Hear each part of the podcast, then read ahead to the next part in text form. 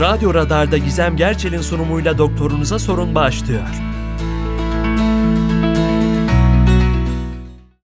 Nasılsınız? Teşekkür ediyorum. Siz de iyisiniz. Teşekkür ederim. Ben de iyiyim. Ee, konuya başlamadan önce sizi tanıyabilir miyiz? Ee, tabii öncelikle herkese sağlıklı günler dileyelim. Bir sağlık profesyoneli olarak. Ee, sizin de biraz önce ilan ettiğim, ettiğiniz gibi e, Tekden Hastanesi'nde kulak burun boğaz ve baş boyun cerrahisi uzmanıyım. E, Kayseriliyim. E, dört çocuk babasıyım. İki oğlum, iki kızım var. E, çocuklarım da büyüdüler. E, hatta bir hekim, bir eczacı babasıyım da diyebilirim Hmm, bu arada. E, oğullarım küçük, onlar henüz üniversite ve lisede. E, yaklaşık e, 20 yıldır kulak burun boğaz uzmanı olarak e, görev yapıyorum. E, bunun çok büyük bir kısmını da e, Tekden Hastanesi'nde e, icra ediyorum. E, aşağı yukarı 15-16 yıldır Tekden Hastanesi'nde kulak burun boğaz ve baş boyun cerrahisi hekimi olarak halkımıza, vatandaşımıza e, hizmet etmeye gayret ediyoruz elimizden geldiği kadar. Aslında kulak burun boğaz olarak biliyoruz ama sizde baş ve boyun cerrahisi de var. Öyle mi? Evet tabii e, kulak burun boğaz e, herkesin e, daha iyi bildiği, tanıdığı e, ama e, biraz önce e, biraz sonra veya e, sohbetin ilerleyen e, kısımlarında e, bölümümüzün nerelerle, hangi organlarla, hangi hastalıklarla ilgilendiğinden bahsederken e, açmış olacağız ama e, aslında doğrusu kulak, burun, boğaz ve baş boyun cerrahisi e, uzmanı. E, ünvanımız e, böyle resmi, yasal ünvanımız e, uzmanlık belgemizdeki yazan ifade bu. Hı hı. Şimdi kulak, burun, boğaz hastalıkları nelerdir? Kulağa ayrı, buruna ayrı, boğaza ayrı hepsine gireceğiz. Ee, sizin de sorularınız olursa şu anda Kayseri Radar, Radar Kayseri ve Tekden Hastanelerinin sosyal medya hesapları üzerinden e, görüntülü olarak da programı takip edebilirsiniz. Sorularınız varsa da bu hesaplara direkt mesaj olarak mesaj sorularınızı gönderirseniz daha iyi olur. Arkadaşlarımız hem e, siz yayını izlerken gönderdiğinizde yakalayamayabiliyorlar çünkü. E, onlara da kolaylık olması adına lütfen direkt mesaj olarak sorularınızı iletin. Ee, bunun yanında 0352 336 25 98 WhatsApp iletişim hattımız. Dilerseniz bu yolu da kullanarak sorularınızı iletebilirsiniz. Önce genel olarak bir tanımına bakacak olursak hocam, kulak burun boğaz hastalıkları e, nelerdir? Ee, Evet aslında e, bunu sormaya ne gerek varmış gibi anlaşılan ama bence önemli ve güzel bir soru. Ee, Biraz sonra nedenini de belki izah etme fırsatı bulacağım. Ee, Kulak, burun, boğaz ve baş boyun cerrahisi hastalıklarının ilgi alanı e, şöyle anlaşılması kolay olsun diye kaşlarımızın ve kulağımızın üzerinden yatay bir hat oluşturalım. Aşağıda da e, omuz seviyesinde köprücek kemiklerinden bir hat oluşturalım. Aradaki kalan bütün organların ve dokuların her türlü hastalığı e, bunların teşhisi ve tedavisiyle e, ilgilenen e, aslında e, son derece geniş bir bölüm ve branş. E, baş boyun cerrahisi e, bir miktar gözden kaçıyor ama e, bu tariflediğim alanda e, sadece kulak, burun, boğaz yok.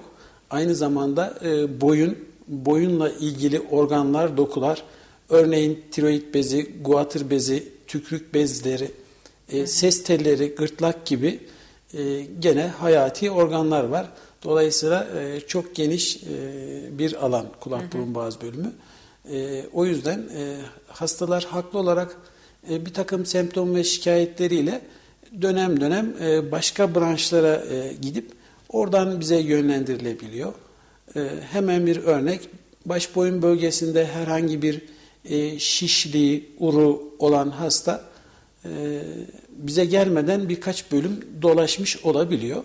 Oysa ilk müracaat etmesi gereken yer e, kulak burun boğaz ve baş boyun cerrahisi bölümü. Hı hı. Peki size ne zaman gelinmeli hocam? Yani problem ne zaman e, evet artık doktora gitmelisin der? E, şimdi bunu bir e, genel sağlık sistemi ya da genel sağlık sorunu gibi cevaplamak mümkün. E, bir de kulak burun boğaz ve baş boyun cerrahisi ile ilgili e, cevaplamak mümkün. Hı hı. E, şimdi genel olarak e, her insan kendi sağlığını, bedenini e, korumakla zaten mükellef, yükümlü. E, yani işte hafif kırgınsınız, biraz burnunuz akıyor, birkaç öksürünüz var. Hadi hemen doktor gibi de düşünmemek lazım. Genel sağlık bilgisi çerçevesinde e, insan evde birkaç gün e, tabii akut acillerin dışından ki hastalıklardan bahsediyorum.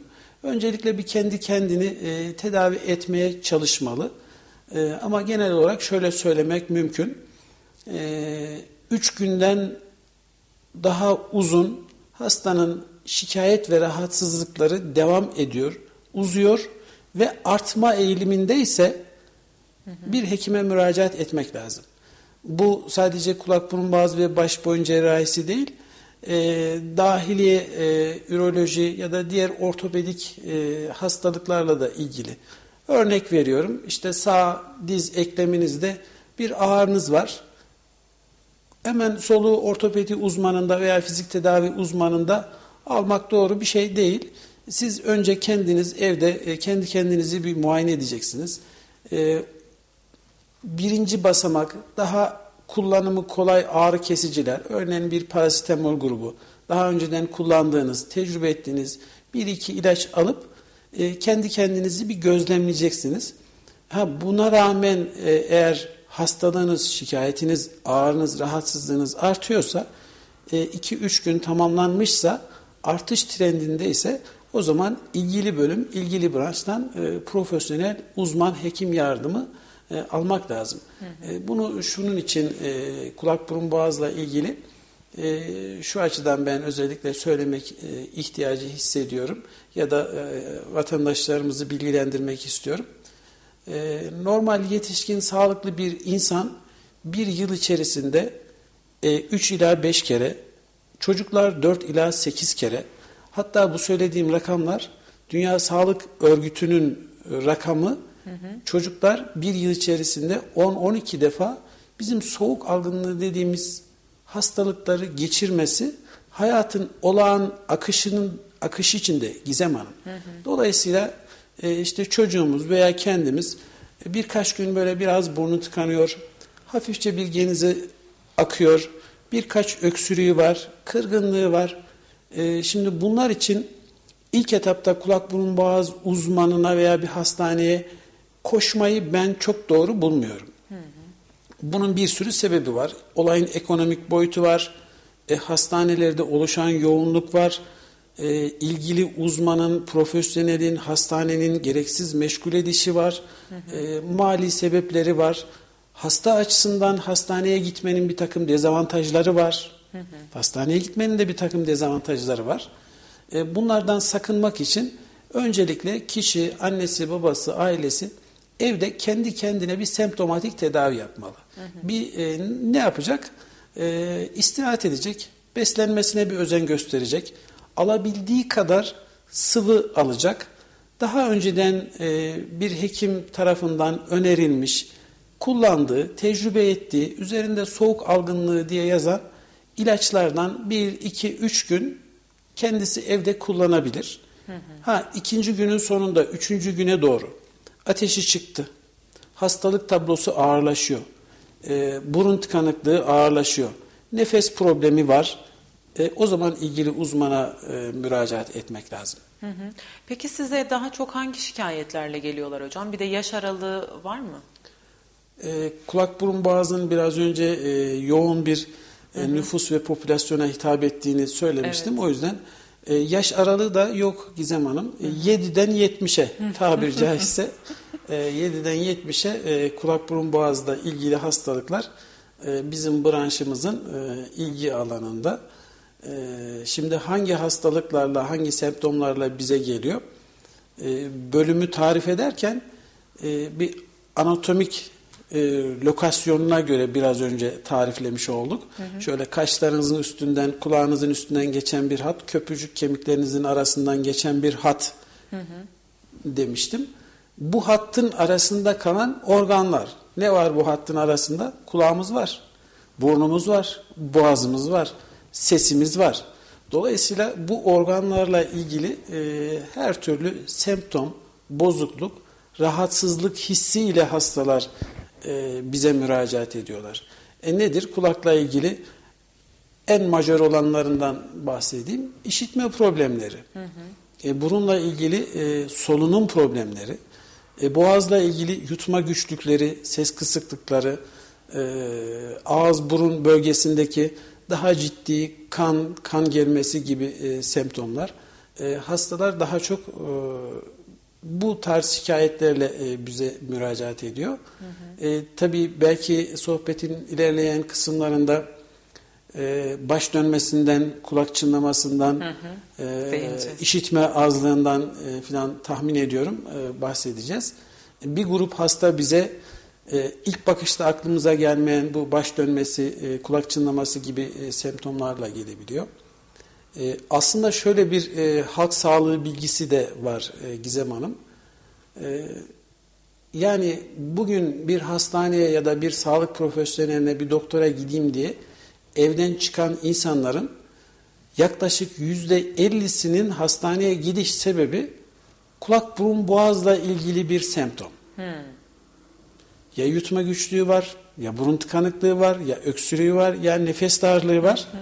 E, o yüzden kulak burun boğaz e, hem hitap ettiği e, organ doku itibarıyla hem e, hastaların semptomları açısından e, çok geniş bir branş. Ama şöyle güzel bir tarafı da var. E, tabii bu bahsettiğim semptomlar organlarla e, sadece kulak burun boğaz ve baş boyun cerrahisi hekimleri yani bizler ilgilenmiyoruz. E, diğer branşlar da e, benzer hastalıkları, rahatsızlıkları bakıp e, tedavi, teşhis e, yapabilirler. Kimler bunlar? Örneğin dahiliye uzmanları, çocuk hekimleri. E, bunlar da e, bu bölgenin özellikle e, akut hastalıkları, üst solunum yolu enfeksiyonlarıyla ilgili hastalıklarını bakıp teşhis tedavi yapabiliyorlar. Hı hı. E, kulak burun boğaz e, ve baş boyun cerrahisi hekimleri bir ikinci aşamada daha çok devreye girmiş oluyoruz. E, yani hastalarımızın bir kısmı da bize e, öncesinde bir dahiliyede muayene hı hı. olmuşlar.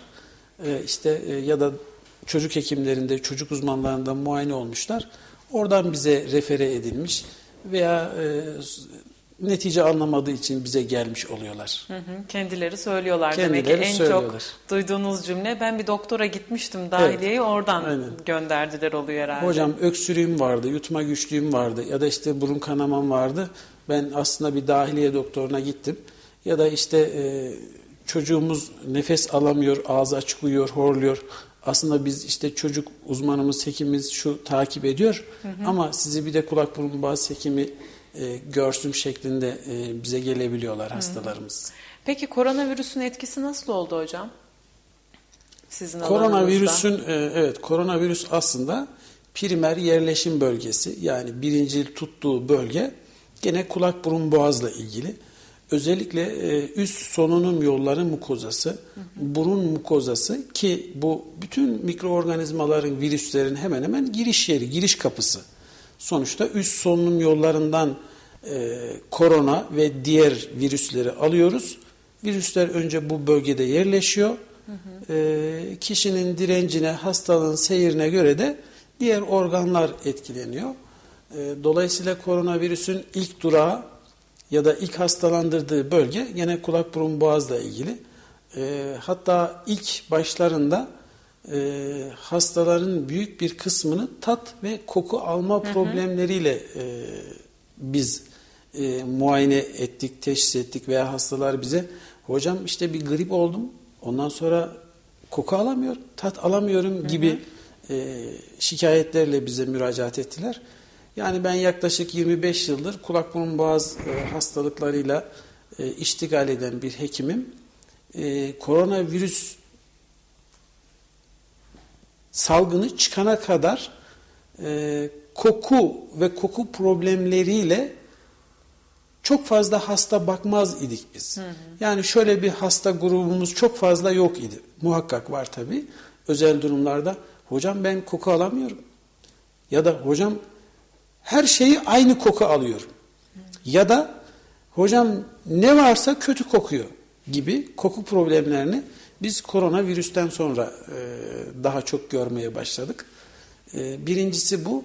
Koronavirüs hastalığın iyi tarafı değil ama e, bu e, pandemi tedbirlerinin iyi tarafı şu oldu. Özellikle pediatrik yaş grubunda, çocuk yaş grubunda e, evdeki izolasyonlara bağlı, e, halk sağlığı tabiriyle kapanmalara bağlı biz aslında üst solunum yolu enfeksiyonu ve bunun oluşturduğu komplikasyonları özellikle çocuk yaş grubunda Gizem Hanım e, daha az gördük.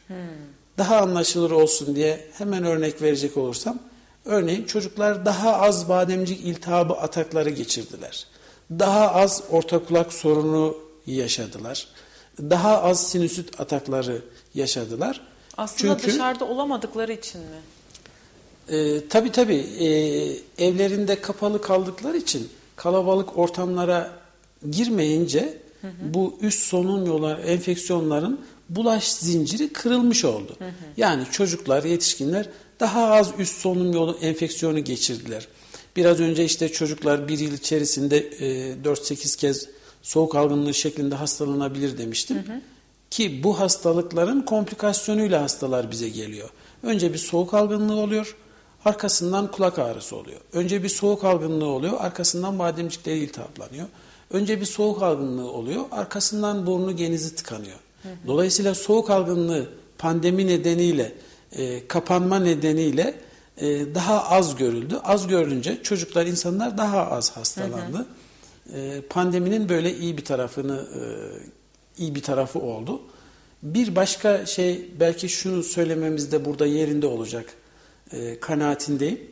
O da şu, maske kullanmak aslında üst solunum yolu enfeksiyonları açısından e, çok faydalı, çok iyi bir şey imiş diyeceğim. Biz hekimler olarak bunu zaten biliyoruz. O yüzden e, yoğun bakım, cerrahi servisler, ameliyathanelerde e, herkes o görüntüyü bilir. Zaten e, maskeli çalışıyoruz ama e, maske e, biz tabii koronavirüs enfeksiyonlarından korunmak için e, sağlık otoriteleri tarafından önerildi. O vesileyle kullanmaya başladık. Ama bu arada maske kullanmak e, biraz önceki söylediğim tüm üst solunum yolu enfeksiyonlarının da bulaşmasına engel oldu. Dolayısıyla üst solunum yolu enfeksiyonuna bağlı gelişebilecek komplikasyonları daha az gördük. Böyle güzel bir tarafı oldu. Ee, bir başka şey daha söyleyeyim uzatıyorsam lütfen Yo, yo, araya hayır, girin. buyurun. Evet, araya girin. Ee, bu her zaman her dönem önemli. Ee, kişisel hijyen. Evet. Kişisel hijyen yani bu çok önemli bir Temizliği e, öğrendik tekrar. Yani temizliği öğrendik. Veya temizliğin ne kadar önemli, kıymetli bir şey olduğunu korona e, virüs enfeksiyonu bize bir kez daha Hatırlatmış hatırlatmış oldu. oldu. Evet. Bunlar Peki olumlu hocam, yanları. Evet. e, bu e, ilk söylediğiniz belirtilerden bu e, koku almama. Nasıl oluyor koku almama? Koku o, sanki olsa da olur, olmasa da olurmuş gibi algılanırken aslında insan hayatının e, çok önemli bir duyusu. E, insanın hayattan keyif almasını sağlayan kıymeti kaybedilince anlaşa, anlaşılan bir e, duyu. e, Aslında diyeyim. anılar unutulur ama bir koku gelse o anı tekrar Kesinlikle kafamızda tabii. canlanır. Çok Kes- da önemli. Yani kesinlikle e, kokuyla ilgili e, bir sürü güzellemeler, atasözleri falan vardır. Olumlu da, olumsuz da. E, ama e, bu e, özellikle koronavirüs enfeksiyonlarından sonra insanlar koku duyusunu kaybedince yani hocam çok zordayım, çok sıkıntıdayım. Niye? Hiçbir Koku yok. şeyden keyif almıyorum. Yediğim içtiğim hiçbir şeyden tat almıyorum. Hayatımın anlamı kalmadı gibi e, insanın e, yaşam kalitesini son derece olumsuz etkileyen e, bir duyu olduğunu e, görmüş olduk. E, örneğin daha dramatik e, anılar, gözlemlerimiz de var. E, işte evin beyefendi, beyefendi akşam kapıyı çalıyor, zili açıyor. E, eşi kapıyı açar açmaz diyor bu koku ne? E, hanımefendi korona ve koku duyusunu kaybettiği için e, ocaktaki yemeğin yandığının Yanmış. farkında değil. Amerika ertesi Birleşik gün- Devletleri'nde de öyle bir şey vardı. Ke- Buyurun. Kesinlikle. e, özür diliyorum. Yo, yo, Sözünüzü ben kestim, kestim, belki. buyurun. Ertesi gün o telaş panikle hocam biz koku almıyoruz ve akşam evde yangın çıkacaktı diye e, diye gelen e, bizzat benim de hastalarım var. E, o yüzden hani e, bunun ötesinde e, toprağın kokusu, yağmurun kokusu, örneğin yeni doğum yapmış bir annenin bebeğinin kokusu kadar kıymetli güzel bir şey olabilir mi? Gizem Evet, Hanım. Doğru hocam. Şimdi bunlar rutin hayatımızda işler yolunda giderken, işler yolunda giderken pek de kıymetini bilemediğimiz şeyler. Ama kaybedince yani bebeğinizin kokusunu alamamak kadar facia bir şey e, Yoktur yok. herhalde, E, yani soğuğun kokusu olur mu? Olur. Hava kirliliğinin kokusu olur mu? Olur. Onu bile arıyor insanlar. İnsan bunu ki. bile arıyor. Kaldı ki biraz önceki örnekte e, de ifade etmeye çalıştığımız gibi örneğin evinizde bir gaz kaçağı kokusu var mı yok mu bunu alabilmek hayati bir mevzu. Şimdi ben şöyle bir cümle kursam koku çok hayati bir duyudur desem bunu ilk söylerken e, canım o kadar da değilmiş gibi algılanıyor ama gerçekten e, insanın hayatı hayat kalitesi can güvenliği açısından olmazsa olmaz e, duyularımızdan bir tanesi de koku. E, koku fonksiyonu da burnumuzun fonksiyonlarından bir tanesi. E, tıbbiyenin e, kendisi, insan organizmanın kendisi e, zaten başlı başına bir e, alem. Bu alem e, kelimesini özellikle kullanıyorum. Büyüklüğünü, karmaşıklığını ifade edebilmek için kullanıyorum. Ama biz e, kulak burun boğazdan sadece buruna, burundan burnun fonksiyonlarından sadece bir tanesinden kokudan bahsediyoruz. Bir koku problemi bile, koku alamamak bile insan hayatı açısından önemli olabiliyor.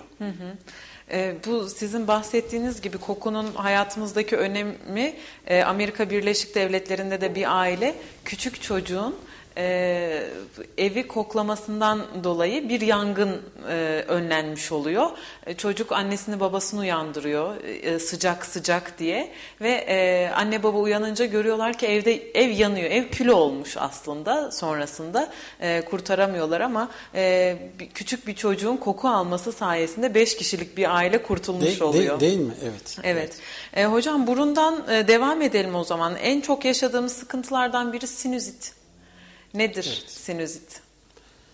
Ee, bu da gerçekten çok önemli, çok sık gördüğümüz, hemen herkesin hayatında öyle ya da böyle bir kez karşılaştığı, yaşadığı bir sağlık problemi. Sinüzit dediğimiz şey aslında e, herkeste olan e, sinüs boşluklarının iltihabını kastediyoruz. Sinüsler e, nedir? E, ya da sinüsler ne işe yarar? Belki burada bir cümleyle onu da söylemekte fayda var. Lütfen. Ee, yanaklarımızda, gözlerimizin arasında, alın bölgesinde ve kafa tabanında e, birkaç anlaşılsın diye söylüyorum. Kesme şeker e, büyüklüğündeki boşluklar, sinüsler. Bu boşlukların içerisini döşeyen e, solunum yolu mukozası ve epiteli var. E, bu bizim soluduğumuz havayı e, burunla beraber temizliyor, nemlendiriyor, ısıtıyor, filtre ediyor. Örnek dışarıdaki hava kaç derece olursa olsun eğer biz burun normal fizyolojik solunuma sahipsek nefes alırken o boğazımıza akciğerlere gidene kadar 37 dereceye ısıtılıyor. Bu kadar muazzam bir mekanizma var. Ee, örnek e, dışarıdaki e, 5 mikron çapındaki partikülleri filtre ediyor. Yani burnun ve sinüsün en önemli fonksiyonu e, insana akciğerlere akciğerlerin istediği zamanda, istediği miktarda, istediği ısıda, istediği nemde hava temin etmektir. Burnun fonksiyonu nedir diye tarif ederken e, bu 3-4 parametre olmazsa olmaz. Sinüslerde bu kompleksin diğer parçaları, elemanları. Bu bölgelerin iltihabına sinüzit diyoruz biz. Burada ben şunu vurgulamak isterim. Ee, sinüzit geçmeyen bir hastalık değil. Bir defa sinüzit diye kastettiğimiz şey bu sinüs boşluklarımızın her türlü enflamasyonunu kastediyoruz. Ee, biz enflamasyon diyoruz ama iltihap diye kastedilen aslında bakteriler tarafından oluşturulan bu boşlukları tutan iltihaplar. Bu bazen bakteri olabilir, bazen virüslerle ilgili olabilir. Nadiren ve özel durumlarda mantarlarla ilgili olabilir. Kimyasallarla da ilgili olabilir. E, bu boşlukların iltihabına, e, inflamasyonuna aslında e, sinüzit diyoruz. Fakat şöyle bir e, yanlış demeyeyim ama e, şöyle bir e, anlam ya da şey kargaşası var. E, herkes hocam benim sinüzitim zaten var da diye cümleye başlıyor. Hı hı. E, ama bunların büyük bir kısmının sinüziti yok. Hı. Evet, ne yanlış duymuyorsunuz evet. Sinüziti yok.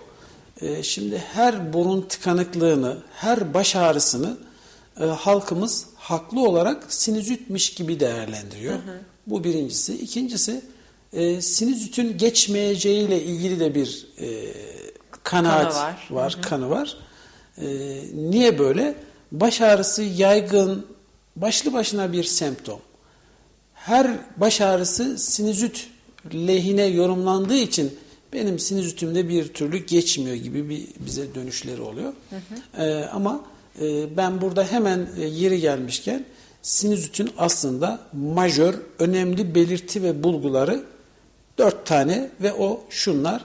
Birincisi burun tıkanıklığı olur. Hı hı. İkincisi geniz akıntısı olur.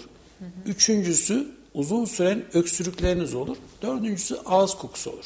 Hmm. Evet. Ee, bakın burada o baş ağrısı. Yani hiç evet, ağız kokusuyla bağdaştırdığımız, bağdaştırdığımız bir şey değildi. bir şey değil değil mi? Ee, o yüzden e, bu tip programların e, bence bu tip e, faydaları da oluyor. E, bizi dinleyenler, izleyenlerin e, kafasında e, en azından e, benzer şikayetleri, sorunları olan aa bu böyle miymiş gibi soru işaretleri oluşturabiliyorsa Yanlış doğru hekime, doğru bölüme yönlenebiliyorsa hı hı. E, bu programların öyle önemli bir katkısı e, hasıl olmuş olacak. E, Tedavisi nasıl oluyor hocam? E, tabii. E, öncelikle bir sinüzit var mı yok mu? Bunu bir netleştirmek lazım. E, şu andaki e, teknolojik altyapımız, teknolojik imkanlarımız e, sinüzit teşhisi tanısı koymada son derece hızlı, kesin ve net. Hı hı. Endoskopik muayene. Yani kamerayla burun içerisinde sinüslerin ağzına bakıyoruz. Sinüzitiniz var mı yok mu şak diye görüyoruz. Hı hı. Örneğin e, sinüzitin kesin tanısı filmle konulan bir şey değil. Şöyle bir hasta grubumuz da oluyor. Sohbetin başında e, kulak burun boğazla ilgili hastaların bir kısmının dahiliyeye, pediatriye gittiğinden bahsetmiştik. Hastalar başka yerlerde çekilmiş sinüzit filmleriyle bize hmm. geliyorlar. Ee, biz şu an son yıllarda bu görüntüleme sistemlerinin e, gelişmesi, yaygınlaşması, her hekimin ve hastanenin elinin altında olması sebebiyle e, endoskopik muayeneyle sinüzitin tanısını e, böyle tabiri caizse şak diye bakıp hı hı. varsa var Kısa yoksa sürede. yok koyuyoruz. Hı hı. Öncelikle sinüzit var mı yok mu onu bir kesinleştirmek lazım. Bunu kesinleştirdikten sonra da e, sinüzitin tedavisi tedavisini söylerken hemen şunu ifade etmek lazım. Sinüzit olabilmek için Gizem Hanım burnun tıkanması lazım. Hı hı. Bakın sinüzit Tıkanmak olabilmek zorunda. için tabii ben %80-90'lık bir hasta grubundan bahsediyorum. Hı hı. Burnun tıkanması lazım. Dolayısıyla bizim sinüzit tedavisindeki yaptığımız işler burun tıkanıklığını gidermeye yönelik işler. Hı hı. Bu bazen ilaçla, bazen cerrahi müdahalelerle oluyor.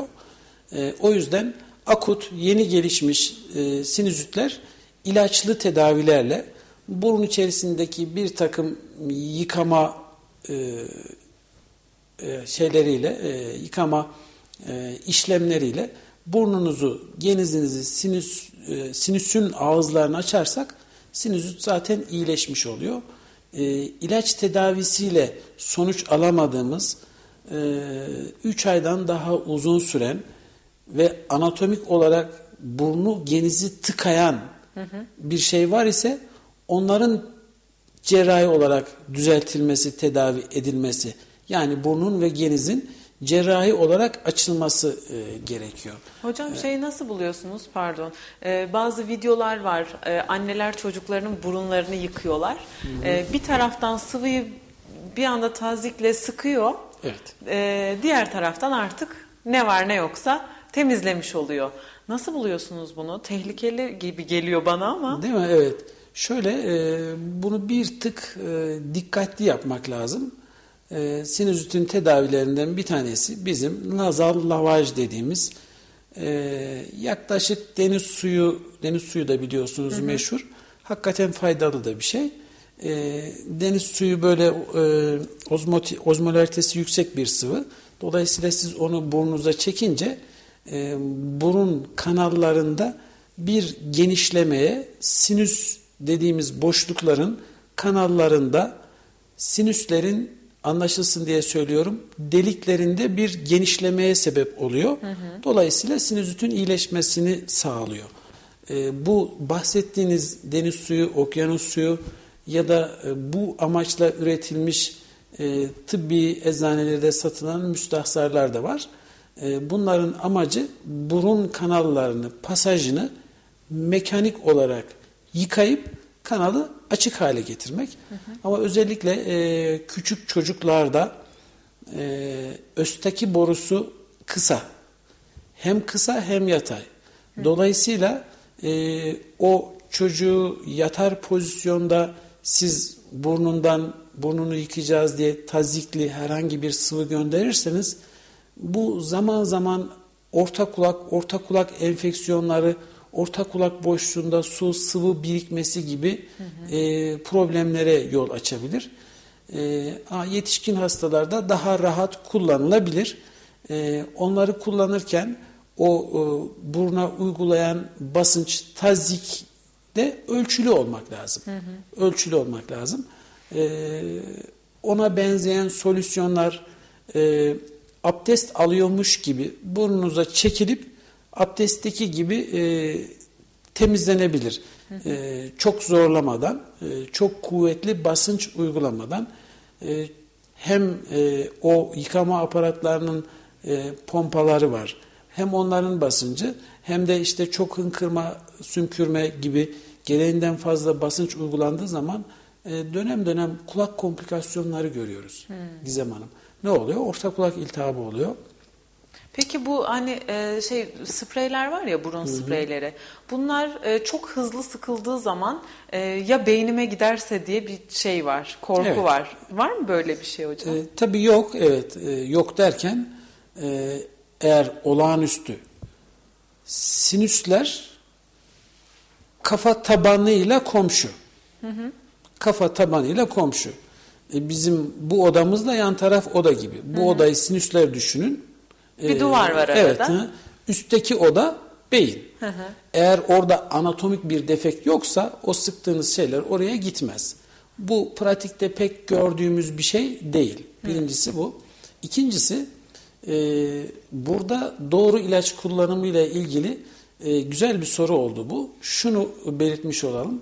Burun deliklerimiz Gizem Hanım e, yukarıya doğru değil, yatay. Yani burnumuza sıkacağımız ilacı beynimize yukarıya doğru sıkmayacağız zaten. Hı, çok da mümkün değil dediğinize göre. Çok da göre, mümkün değil. Evet. O taraf dış kulak yolunu ya da kulak kepçesini gösterecek şekilde burnun yan duvarına doğru sıkacağız o spreyleri. Hmm. O spreyleri de biraz önce söylediğim burun ve sinüs kanallarını açma niyetiyle kullanıyoruz. Hı hı. Sinüziti o şekilde iyileştirmiş oluyoruz. Peki hocam e, kronik sinüzit dediğimiz ya da şöyle diyeyim tedavisi yapılmış sinüzitten sonra bunu tekrarlama e, ihtimali var mı? Bu bir. ikincisi de kronik sinüziti olan insanlar için neler tavsiye edersiniz? Ee, evet, biraz önce e, işte hastalar benim sinüzitim var hocam.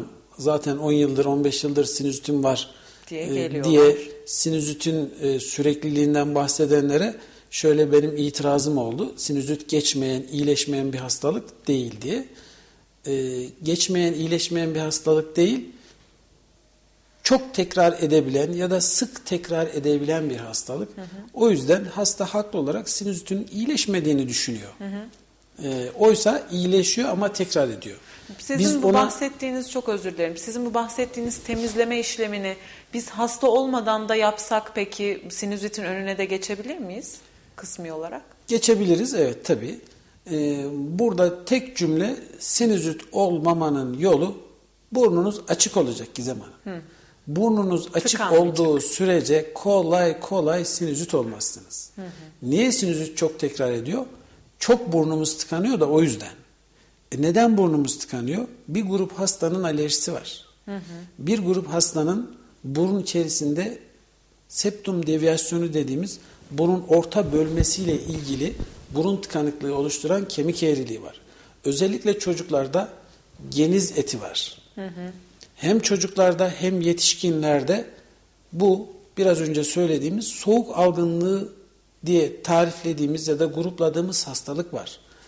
Ee, bunların dışında özellikle yetişkin popülasyonda sigara, Yine şey. sinüsten, sinüzitten konuşurken sigaradan bahsetmemek mümkün değil. Sigara tüm üst solunum yolu insan sağlığı açısından e, zaten bir sürü e, zararı olan bir şey. Ama özellikle burun, üst solunum yolu ve sinüzitle ilgili sinüzitin tekrar etmesinin sebeplerinden bir tanesi. Sigara, soğuk ve hava kirliliği. Bunlar burnun tıkanmasına, burun tıkanınca sinüzite, dolayısıyla sık tekrar eden sinüzit, sık tekrar ettiği için de hastalarımız ya da vatandaşlarımız haklı olarak hocam benim sinüzitim bir türlü geçmiyor diyor. Bizim sinüzitle tedavideki temel prensibimiz tüm çabamız tabir caizse burnu açık tutmak. Burnu açık tutarsak kolay kolay sinüzit olmayız. Burundan nefes alan birisi kolay kolay sinüzit olmaz. Kronik sinüzit demiştiniz. İşte o kronik sinüzit grubu e, bunun tabi işte 3 haftaya kadar akut, 3 6 hafta arasına subakut, 6 haftadan daha uzun süren ya da bazen 3 aydan daha uzun süren sinüzitleri olana biz kronik sinüzit grubuna dahil ediyoruz. Kronik sinüzit grubunun önemi şurada. Bu grubun burnunu, genizini tıkayan başka bir hastalık var. Onu bulup onu tedavi He. edeceğiz. Buna sebep olan ne? Evet, buna sebep olan neyse biz asıl onu bulup onu tedavi edeceğiz. Ee, özellikle e, cerrahi tedavilerin büyük bir kısmı da bu kronik sinüzit hastaları. Niye? Onlarda burnu ve sinüsü tıkayan e, anatomik, mekanik problemler oluyor. Örnek yetişkinlerdeki bu burun kemik kıkırdak eğriliği, çocuklardaki geniz eti gibi. Hı hı. Peki hocam burun estetiği olanlarda daha sonra sinüzit görülebiliyor mu? Ee, şöyle e, burun estetiği e, son yıllarda e, şöyle son 10 yılda e, popülaritesi artan bir e, cerrahi işlem oldu. E, burada e, biz kulak burun boğaz hekimlerinin en büyük kaygısı e, bu estetik burun ameliyatları ya da rinoplasti ameliyatları yaparken hastanın solunumunu bozmamak ya da solunumla ilgili, burun tıkanıklığıyla ilgili bir dezavantaj oluşturmamak. Bilakis ister estetik ister fonksiyonel e, septorinoplasti ameliyatlarının asıl tıbbi amacı gene hastanın solunumunu düzeltmek. Orada e, bir parametremiz hatta sloganımız var. Nefes alan bir burun oluşturmaya çalışıyoruz.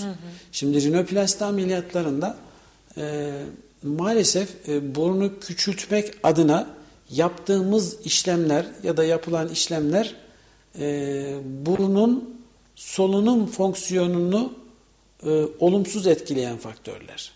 Dolayısıyla septo rinoplasti özellikle rinoplasti ameliyatından sonra burnunuz küçüldü ve burun tıkanıklığı başladıysa ya da burun tıkanıklığına sebep olacak kadar küçüldüyse maalesef sinüzit e, Görülebilir. böyle bir hastayı kişi bekleyen problemlerden bir tanesi. Hocam aslında en sık e, gördüğümüz başka bir rahatsızlık vertigoya geçmek istiyorum. E, çünkü her başı dönen, her midesi bulanan bir şekilde acaba vertigo muyum diyor. Evet. E, nasıl açıklarsınız bunu? Bu arada hemen hatırlatayım. E, şu anda Kayseri Radar, e, Radar Kayseri ve Radyo Ra- Tekden hastanelerinin sosyal medya hesaplarından bizi görüntülü olarak da takip edebilirsiniz. Sorularınız varsa iletebilirsiniz. Ben birazdan sorulara da bakacağım. E, zaten son 20 dakikadayız. Çok fazla konumuz da vardı. Belki hocamızı dilerse tekrar e, ağırlamak da isterim. E, sorularınız varsa iletebilirsiniz oralardan. Hocam buyurun vertigo nedir? E, vertigo da e, gerçekten insan e, hayatını etkileyen çok önemli bir semptom. Vertigo, Türkçe karşılığı baş dönmesinin Latince ismi. Bir sürü hastalıklardan oluşan e, bir semptom aslında. E, aynen öksürük gibi. E, yani öksürük neyse vertigo da e, semptom ve tarif anlamıyla e, aynı birbirinin eşiti. O onun ifadesi. E, vertigo baş dönmesi e, insanı e, çok tedirgin eden, çok korkutan bir semptom. E, malum adı üstünde denge. Doğadaki, kainattaki her şey bir denge, üstüne. Evet. Ee, Biraz önce e, kulak burun boğazla ilgili organların fonksiyonlarından filan bahsederken kulak örneğin kulak deyince bizim aklımıza gelen doğal olarak işitme. İşitme insan hayatının olmazsa olmaz fonksiyonlarından bir tanesi. İnsanın sosyalliğinin vazgeçilmezi. Ee, yani e, işitmesiz bir hayat e, kişinin e, dünyaya her anlamda kapanması demektir. E, işte kulağın diğer önemli bir fonksiyonu da denge. Vertigo'ya getireceğim mevzuyu baş dönmesine. E, vertigo e, büyük bir kısmı iç kulak problemlerinden kaynaklanan baş dönmesinin genel ismi. Bu vertigo başlığı adı altında e, tabii bizim e, sebebine yönelik e, alt hastalıkları var. E, ama ben burada e, özele girmeden, çok kafa karıştırıcı olmadan e, şunu söylemek isterim. E, baş dönmelerinin yani vertigonun %80-85 sebebi kulakla ilgili hastalıklar. Hatta kulak, burun, boğaz ve baş boyunla ilgili hastalıklar diyeceğim. E, geri kalan %10-15'lik kısmı e, kardiyolojiyle ilgili, beyinle ilgili olabilir. Fakat baş dönmesi insanı çok tedirgin eden, çok korkutan bir şey. E, dolayısıyla hasta başı dönünce ilk aklına gelen şey ne oldu? Acaba beynimde mi bir şey var? Beyin kanaması mı geçiriyorum? Felç mi oluyorum gibi haklı kaygıları oluyor. Ben burada hastaların doğru birimler, doğru tedaviler, doğru branşlar açısından bunu söyleme ihtiyacı hissediyorum. Ee, özellikle şiddetli baş dönmelerinin beraberinde şiddetli kusmaların olduğu vertigo kulak burun boğazla ilgili bir hastalıktır. Beyinle ilgili olan, nörolojiyle ilgili olan hastalıklarda, rahatsızlıklarda baş dönmesi tabii ki olur. Fakat çok Kusmayı şiddetli olmaz. Çok kusma da olmaz. Ee, yani özel durumlar vardır. Örneğin e, menenjitin önemli bir belirtisi fışkırır tarzda kusma. Fakat genel e, sizin bana sorunuzdaki benim anladığım baş dönmesinin %80-85'lik kısmı kulakla ilgilidir. İç kulakla ilgilidir. Hastaların öyle aklında kalsın diye söylüyorum. Meniere dediğimiz iç kulak tansiyonu, dengeyi sağlayan sıvılardaki basıncın miktarındaki artmalar, azalmalar sık gördüğümüz bir sebep. Hatta en sık gördüğümüz e, hastalarımızın hocam benim taşım oynadı, kristalim oynadı diye e, bize müracaat ettikleri Bir yerine ve getirseniz. gerçekten çok şiddetli baş dönmesine sebep olan bizim adına e, kanalüklit ya da hastaların tabiri de burada yanlış değil. Gerçekten e, insanın dengesini sağlayan e, iç kulağımızda yarım daire kanallar var. Üç tane sağ tarafta var, üç tane sol tarafta. Bu yarım daire kanalların içerisinde e, bizim baş ve vücut pozisyonumuzu yer çekimine göre Ayarlayan. anlık ayarlayan o hastalarımızın kristal, hocam taşım oynadı diye kastedikleri gerçekten kristaller var orada. O kristaller o yarım daire kanalların geniş olan kısmında durması gerekiyor. Bir şey oldu da kanala düştüyse Allah hasta böyle Dönüyor özellikle sürekli. pozisyonla ortaya çıkan çok şiddetli hastayı da biraz korkutucu baş dönmeleri yaşıyor. Bunu süresinden hastalar ayırt etmeliler. Biz de öyle yapıyoruz. O yüzden başı dönen hastaya ilk sorumuz ne kadar süredir? Ne kadar sürüyor? 5-10 saniye mi sürüyor? 5-10 dakika mı sürüyor? 1-2 gün mü sürüyor? Gibi bir soru yöneltiyoruz hastaya.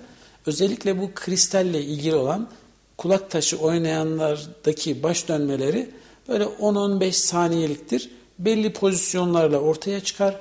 Teşhisi çok kolaydır. Tedavisi de çok kolaydır. Ee, onlarla ilgili tutulan sağ, sol ya da e, o yarım daire kanallara göre e, yaptığımız manevralarla hasta hemen e, 5-10 dakika içerisinde o taşları yerine oturunca e, dünyası aydınlanır, baş dönmesi geçer. Peki o ara ara mı olur hocam? E, bu o, daha çok yolculuk, stres, rakım değişikliği, bazen travma, bazen travma, özellikle kafa travmasından sonra oluşan bir şey. E, iyi olan tarafı teşhisinin tedavisinin kolay olması, e, nörolojik sebepler, beyin cerrahisiyle ilgili sebepler, e, tabii e, bütün baş dönmelerini sanki kulağa bağlıyormuşum gibi olunca belki dikkatini çeken, bizi izleyen örneğin nöroloji uzman arkadaşlarımız ya da kardiyoloji uzman arkadaşlarımız canım bir grup hastada işte baş dönmesinde kalple ilgili de önemli sorunlar falan olabilir diye akıllarına gelecek ya da bize sitem edeceklerdir. Haklılar. Biz e, büyük bir çoğunluktan bahsediyoruz. E, hemen herkes yaşayabilir e, baş baş dönmesini. E, telaş etmemek lazım. Öncelikle kulak burun boğaz bölümünden başlamak lazım. Sebebi kulak burun boğazdan kaynaklanan baş dönmelerinin teşhisi ve tedavisi kolaydır, hızlıdır, ucuzdur. Ve işte o baş dönmelerinin Evet. ne kadar süre olduğunu da kendimizi takip etmemiz Kendimizi gerekiyor. takip dediğiniz etmemiz gibi. lazım. Süresi önemli. Ee, birkaç ayrı e, orada tanımlama da var. Ee, hasta kendisi mi dönüyor, etraf mı dönüyor? Bu gerçek baş dönmesi daha çok kulakla ilgili olan. Bunun dışında dengesizlik, boşlukta gibi, yer kayıyor gibi, bazen gemideyim gibi bir his, bizim dizziness dediğimiz bir semptom da var. Bu daha çok kulak dışı sebeplerden kaynaklanıyor. Örneğin boyunla ilgili boyun hastalıkları, boyun fıtığı, boyun düzleşmesi, kalp damar hastalıkları e, ve diyabet bu grubun sebebi nedeni. O yüzden biz hastayı hızlıca değerlendirip eğer kulak burun boğazla ilgili bir hastalık, rahatsızlık düşünmezsek e, dahiliye, nöroloji ya da kardiyoloji bölümüne e, ek problem var mı diye yönlendiriyoruz. Hocam bir iki soruya hemen bakalım. Ee, hocama sorum şu, Covid-19 geçirdikten 3 ay sonra oluşan e, parozmi rahatsızlığının tedavisi var mıdır demişler. İmran Hanım göndermiş. Ee, öncelikle geçmiş olsun diyelim İmran Hanım'a. Ee, bu biraz önce bahsettiğimiz aslında bir koku bozukluğu. Parozmi de koku bozukluklarının e, genel ifadesi. Bazen az alma, çok alma, yanlış koku alma gibi e, durumları ifade eden bir şey. E, burada e, özellikle COVID enfeksiyonu ya da e, koronavirüs enfeksiyonu koku merkezini ve koku hücrelerinde hasar oluşturarak koku problemine neden oluyor. Koku hücrelerinin rejenerasyonu, iyileşmesi de maalesef diğer cildimizdeki ya da solunum yollarındaki epitel kadar hızlı, Hızlı değil. Dolayısıyla bu zaman isteyen bir şey. Hı, zamanla mı Evet, düzelir? bir miktar orada zamana ihtiyacımız var. E, oradaki sinir hücrelerinin rejenerasyonuna katkıda bulunan C vitamini, e, B vitamin grubu, B12 vitamini, e, bazen topikal kortizonlu ilaçlar o bölgedeki enflamasyonu e, düzeltsin diye tedavisinde kullanıyoruz. Burada şunu gözden kaçırmamak lazım. Hastayı çok rahatsız eden e, bir parozmi varsa bunun nadir ama önemli başka bir sebebi var mı diye bu burun ve koku merkezini bir kez görüntülemek lazım. Yani 3 hmm. ayda kısa bir süre değil ama ben kendi klinik pratiğimde de 6. 7. aya kadar parozmi diyebileceğimiz e, koku problemi yaşayan sonrasında normalleşen hastalarım var. Hı hı. Ama işler eğer uzun sürüyorsa başka bir şey de COVID'in arkasına gizlenmiş bir şeyi gözden kaçırmamak lazım. Hı hı.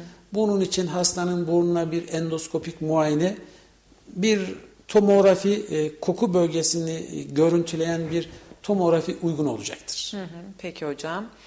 E, merhaba hocamıza bir soru sormak istiyorum. Sol kulağım aşırı derece akıyor. Doktora gidiyorum. Antibiyotik ve iğne tedavisine başlıyor fakat bir aydan sonra tekrar akmaya başlıyor. Bu konuda fikir alabilir miyim? İyi yayınlar demiş Soner Bey. Ee, Soner Bey geçmiş olsun. Ee, eğer uzun süreli e, ya da tekrar eden kulak akıntıları varsa bunun arkasında çok çok büyük ihtimalle kulak zarıyla ilgili bir problem. Kulak zarının delikliği kronik orta kulak enfeksiyonu dediğimiz bir sorun vardır. Hemen e, Soner Bey'in e, sorusuna istinaden şunu da vurgulamak isterim ben Gizem Hanım. Buyurun. E, hastaların bir grubu hocam benim kulağım çok akıyor deyip baktığımızda aslında o kulak kanalının girişindeki bazen açık sarı, bazen koyu kahverengi, macun kıvamındaki bizim serümen dediğimiz şeyler kulağın doğal olması gereken salgıları. Cilt yapısıyla ilişkili bazen bu özellikle çocuk yaş grubunda biraz fazla olabiliyor. Anneler de haklı olarak onu bir hijyen problemi ya da bu bir enfeksiyon belirtisi diye kaygılanarak hocam kulağında akıntı var diye bize geliyorlar. Tabii onu, onu ayırt etmek lazım. Evet, onu kir olarak görüyorlar. Oysa aslında o güzel bir şey e, olması gereken bir şey. Bizim dış kulak yolumuzu ve kulak zarımızı enfeksiyonlardan koruyan bir şey. O zaman soran olursa... Ben anlaşılsın diye soruyorum, söylüyorum. Örneğin tükrük gibi. Hı hı. Değil mi? Tükrük aslında ağız olması içerisinde gereken. evet olması gereken bir şey. Tükrük olmadığı zaman çok ciddi problemler yaşıyoruz. O salgılar da kulaktaki salgılar da bazen akıntı diye tariflenen bu e, şeylerde normal. Ama seyircimize ya da dinleyicimize e, onun e, ilaç tedavisi arkasından tekrar ettiğine göre e, e, gerçekten otore dediğimiz kulak enfeksiyonuna bağlı bir akıntısı var. Bir, kronik bir dış kulak yolu iltihabı olabilir. İkincisi e, Soner Bey'in kulak zarı delik olabilir. Hmm. Dolayısıyla bunu gene e, otoskopik muayene ile bakıp net %100 tanısını koyar. Ona göre tedavisini yönlendiririz. Hı hı. Ama muhtemelen tedaviyle ilgili birkaç şey duymak isteyecektir e, seyircimiz. E, eğer dış kulak yolu iltihabıysa, kulak zarı delikse onun dikkat edeceği en önemli e, şey dış kulak yoluna su kaçırmamak. Hmm. Dış kulak yoluna su kaçırmamak. Hem kulak zarı delik olan hastalarda hem kronik dış kulak yolu iltihabı olan hastalardaki iltihapların ya da akıntıların tekrar etmesinin en önemli sebebi hastanın kulağına su kaçırması artı kulağıyla oynaması. Hmm. Bunun Hocam, dışındaki buyurun. tekrarlayan tıbbi iki tane sebebi olabilir. Kontrolsüz şeker olabilir. Hmm. Derin anemisi olabilir. Hmm. Bunun dışında hasta kulağına su kaçırıyordur eğer akıntısı iyileşiyor, tekrar ediyor ya da düzelmiyorsa. Peki kulak temizleme olayına nasıl bakıyorsunuz hocam? Ee, evet, e, hocalarımızın şöyle bir esprisi var. Kulağınıza dirseğinizden daha kalın şeyler sokmayın. Hmm. Bu aslında kulağınıza hiçbir şey sokmayın. Ee, anlamında bir uyarı. Ee, kulak temizliği bence en uygun, en güzeli şöyle oluyor. Yumuşak bir kağıt peçete ya da bezle serçe parmağınızın ulaşabildiği yeri temizleyip bırakacaksınız. Kulak çöpü hepimizin dönem dönem kişisel hijyen kaygısı nedeniyle kullandığımız bir e, aparat mı diyelim? Kullandığımız bir şey. kadar E, ama evet e, böyle çok e, derin e, kulak çöpüyle temizlikleri biz sevmiyoruz. E, zira e, o kulak biraz önceki faydalı olan e, serümeni oradan uzaklaştırıyor. Kendisi dış kulak yolunu travmatize ediyor. Bazen de mevcut o kulak kirini içeriye doğru iteklemiş oluyor. Normal bir e, kulakta bu serümen hep üretilir. İçeriden dış kulak yoluna doğru da kendi Atılır. bir taşınma mekanizması vardır. İçeride üretilecek o. Zaman zaman ortalama işte onun e, 20 gün, 21 gün, 3 hafta süresi vardır. Ee, dış kulak yoluna getirilecek. Bu kulağımızın giriş kısmındaki çanak gibi kavisli bölgeye düşecek. Biz de onu oradan alacağız. alacağız. Bu kadar kulak temizliği yeter. Yani çocuğun pis demeyin, sağlıklı Demeyin. deyin aslında. Sağlıklı demek lazım. Evet. Evet, Hocam lazım. hemen şu soruyu da cevaplayıp cevaplayıp bitirmemiz lazım. 4 dakikamız kaldı çünkü. Ee, benim kızım 3 yaşında ve 1 ay içinde 2 tane antibiyotik görüyor. Çok hastalanıyor. Bunun bademcik e, ameliyatı olabilir miyiz? Bunun için bademcik ameliyatı olabilir miyiz demiş Safiye Hanım. E, Safiye Hanım'a e, teşekkür ederek sorusuna cevaplamış olalım. Arkasından e, o gene başlı başına bir konu uzun Evet. uzun e, konuşulması gereken aslında önemli de bir konu. E, şimdi bir yıl içerisinde üç kere hastalanması 3 yaşındaki bir çocuğumuz için normal. E, burada da Gizem Hanım öncelikle bu boğaz iltihaplarının diğer üst solunum yolu enfeksiyonlarından ayırt edilmesi gerekiyor. Yani gerçekten e, bademcik enfeksiyonu, bademcik iltihabı mı geçiriyor? Üst solunum yolu enfeksiyonu, soğuk algınlığı, nezle, faranjit mi geçiriyor? Birincisi bunun teyit edilmesi lazım. E, izleyicimiz ya da dinleyicimizin sorusu netleşsin diye e, gerçekten bademcik iltihabı şöyle olur. E, birincisi e, çocuğun boğazına bakınca küçük dilin kenarlarında gerçekten şekli bademe benzeyen aslında o yüzden badem denilmiş Fransızca bir kelime tonsil onların üzerindeki minik çukurlarda beyaz beyaz iltihapların olması lazım. Bademcik iltihaplarının 38 buçuğu geçen ateşleri vardır. Karın ağrısı vardır, ağız kokusu vardır. Bu söylediğim üçlü, dörtlü semptom varsa bu bademcik iltihabıdır. Bunlar yoksa üst solunum yolu enfeksiyonu ya da faranjittir. Eğer bu tariflediğimiz gibi bademcik iltihabı geçiriyor ise 3 yaşındaki bir e, kızımız ya da yavrumuz için bu sayı bir yıl içerisinde 7 ve daha fazla. Benim tarif ettiğim gibi bademcik enfeksiyonu geçiriyorsa o zaman ameliyat ya da cerrahi gerekir. Tamam. Aksi takdirde medikal tedavilerle gerekli sağlık e, yardımlarıyla takip etmek lazım bu hastamızın çocuğunu. Peki. Hocam program sonuna geldik. Ayağınıza Biraz sağlık. hızlı geçti gibi geldi bana diyorum. Evet, bir saati doldurduk. Ee, şimdi sosyal hesaplarımız da kapanacak çünkü. Yine bekleriz. Yine gelin isterim çünkü bir sürü sorumuz var. Boğaz'a hiç gelemedik, e, boyuna hiç gelemedik. Onları da konuşmak isterim. Ee, son olarak hızlıca eklemek istediğiniz bir şey var mı? E, Ben çok teşekkür ediyorum. Bu tip programların e, nihai amacı e, işin e, uzmanı tarafından e, doğru bilgilendirmek. E, sağlık çok kıymetli bir şey. E, dolayısıyla doğru yere yönlenmelerini sağlamak, e, kişinin e, kendinin hastalığının farkında e, olmasını sağlamak e, bu amaca hizmet ettiğini, faydalı olacağını düşünüyorum.